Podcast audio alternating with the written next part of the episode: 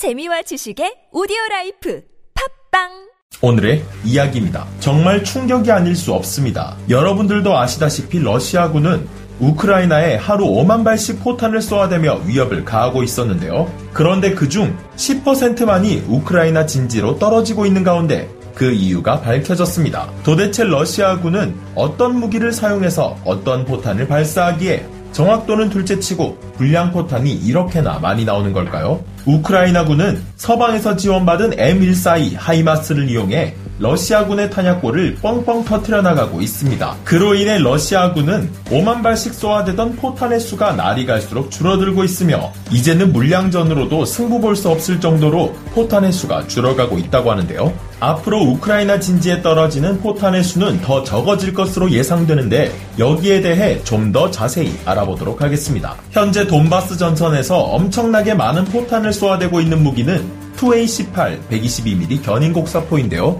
이 야포는 과거 구소련의 유산이며 사람들에게 많이 알려져 있지는 않지만 북한이 가지고 있는 122mm 자주포에도 2A18 견인 곡사포에 달린 포를 사용하고 있을 정도로 전 세계에서 엄청나게 많이 쓰이고 있는 화포입니다. 2A18 122mm 견인 곡사포는 2차 대전 당시 소련군이 사용했던 M30 122mm 곡사포를 개선하기 위해 개발한 것으로 M30 122mm 곡사포는 너무 무거워서 옮겨 다니기가 힘들 뿐만 아니라 최대 사거리가 11km밖에 되지 않고 넓은 평야지대에서 싸워야 하는 유럽의 전장에서 독일군의 티거 전차라도 나타날 시엔 무기를 버리고 도망갈 수밖에 없었으며 이뿐만 아니라 당시 전차를 상대로 직사격을 하기도 했던 이 M30 곡사포는 낮은 사격 정밀도, 긴 재방열 시간, 심한 반동 등의 문제점이 있었기에 전장에서 사용하기 까다로웠다고 하는데요. 그리하여 이와 같은 문제점을 해결하고자 M30 122mm 곡사포와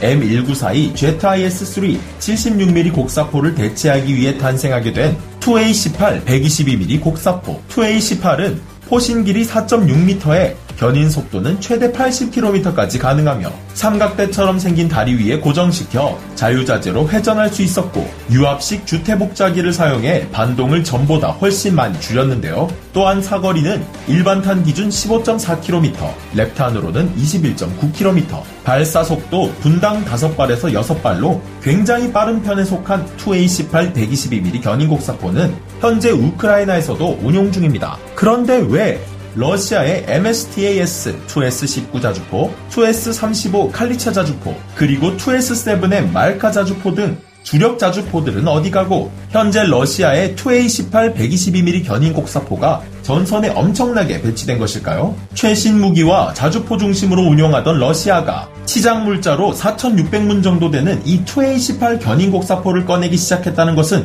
뭔가 의미가 있을 텐데 여러분들도 아시다시피 미국의 치장물자 보관 관리 상태와는 다르게 러시아의 치장물자는 그저 고철 덩어리에 불과할 정도로 버리다시피 방치되어 있죠. 하지만 러시아군의 입장은 아마도 야 빨리 가서 2A18 끌고 와. 남아 도는 게 122mm 탄인데 빨리 써먹어야지. 그건 전기 쓰는 것도 없어서 대충 닦으면 되니까 녹슨 거 대충 닦고 빨리빨리 끌고 와. 이런 입장을 가지고 있었을 것으로 예상되는데요. 그런데 이 오래된 2A18 견인 곡사포는 낡아도 너무 낡았기 때문에 호신의 강선이 마모되어 사격 정확도가 엄청나게 떨어지는 문제점이 있었습니다. 그리고 러시아의 탄약 관리 상태가 얼마나 기가 찰 노릇인지는 다들 아실 텐데요. 비가 오나 눈이 오나 바깥에다가 대충 쌓아두고 야 위에서 말이 너무 많다. 좌표 대충 알려줄 테니까 일단 막 쏴. 쟤네 항복할 때까지 포탄 남아도니까 대충대충 빨리 쏴! 라며 하루 평균 5만 발 가까이 쏟아부은 러시아.